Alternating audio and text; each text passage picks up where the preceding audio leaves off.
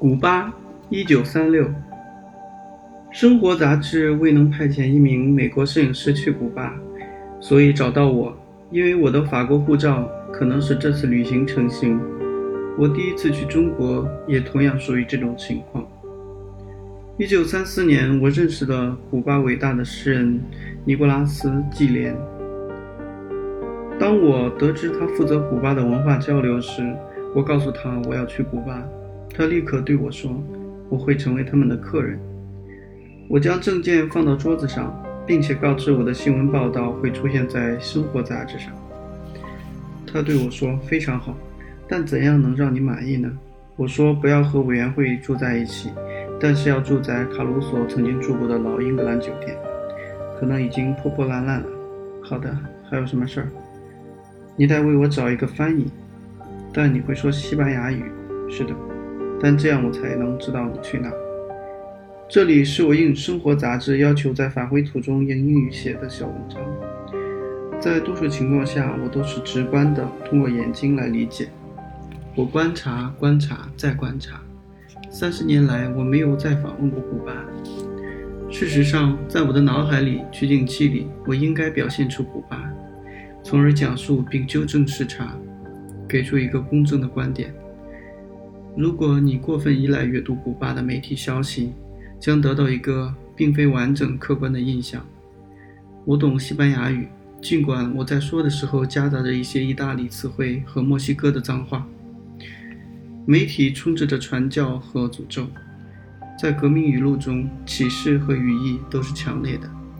古巴墙上的海报不容忽视，某些还真有点艺术特质。但即使这样，也是在夸大宣传社会现状、政治体制，或有些像在欧洲国家一样的消费产品生产图案。有一句十分受欢迎的海报口号：“学习能是一个国家胜利。”但我可以明显感觉到，这里很多人对标语喊出来的口号缺乏信心。他们知道自己处于一个不稳定的形势中，情况非常复杂。显然，人们为了实现工业化而奋斗，但同时也对未来担忧。古巴实行了社会主义制度，同时也是一个内心拥有非洲节奏韵律的热带拉丁国家。人们自由自在，富于幽默、善良和宽容的品德，他们是很吸引人的。在古巴，人们享有言论自由。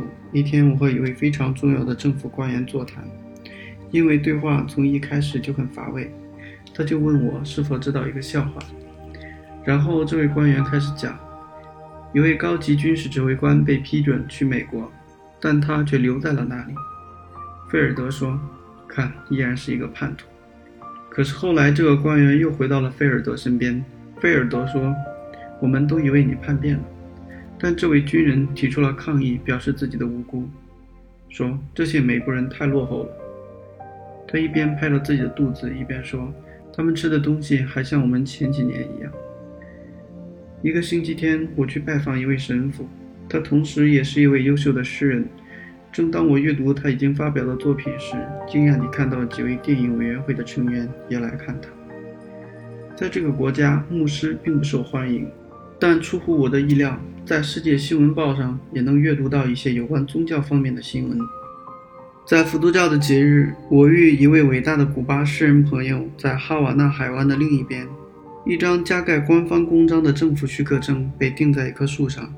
此时，一个巫师从帐幕里跳出来，挥舞着树枝，跳着有如鬼神附体般的舞蹈。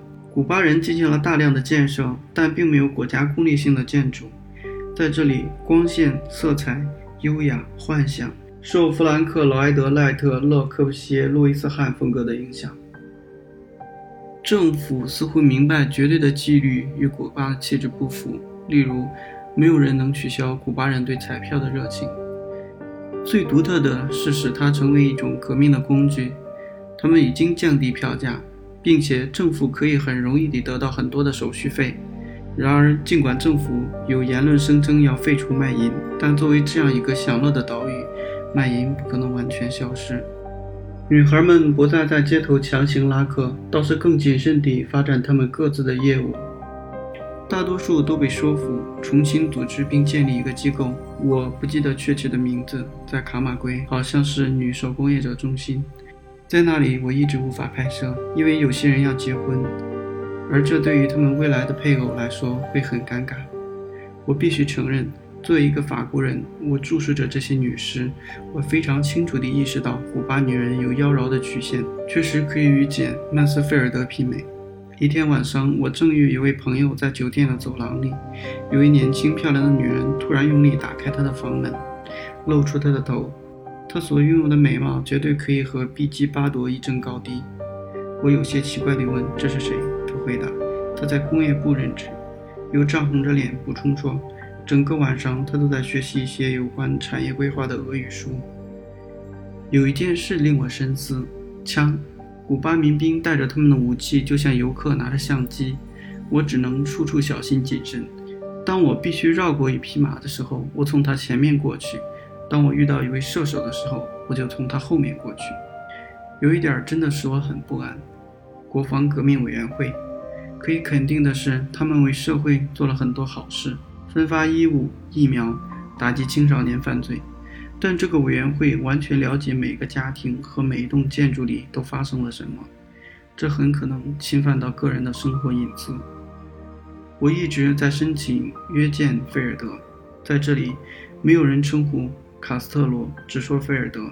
每个人都想帮助我，但是有一个问题，因为他仍然像最初打游击的时候一样生活，隐匿在深山中。在等待会面期间，我继续行程，在甘蔗田里拍摄菲尔德的左膀右臂指挥官切格瓦拉的肖像。切格瓦拉远不止工业部部长这个头衔。切是个豪放的人，一位现实主义者。他炯炯有神的眼睛令人神魂颠倒，充满诱惑，使人着迷。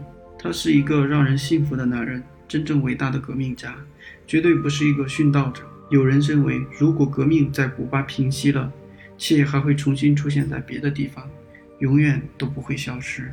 终于，我见到了菲尔德，一辆隐藏有大量武器装备的卡迪拉克来接我。我和他在查理·卓别林剧院幕后相遇，他当时正在那里演讲。这个男人既是一个救世主，又是一名潜在的殉道者。与切不同，我认为他宁愿死，也不愿看到革命的消亡。毫无疑问，他是一个让人尊敬的领袖。他的朋友们彼此说笑，直到他进来，我可以感觉到，并且看到领袖来了。有人说他的胡子是汇集穷苦人的巢。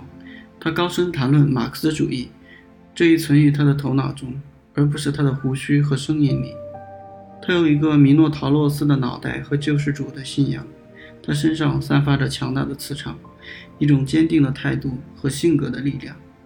他将人们引入一种迷人的伟大舞蹈中。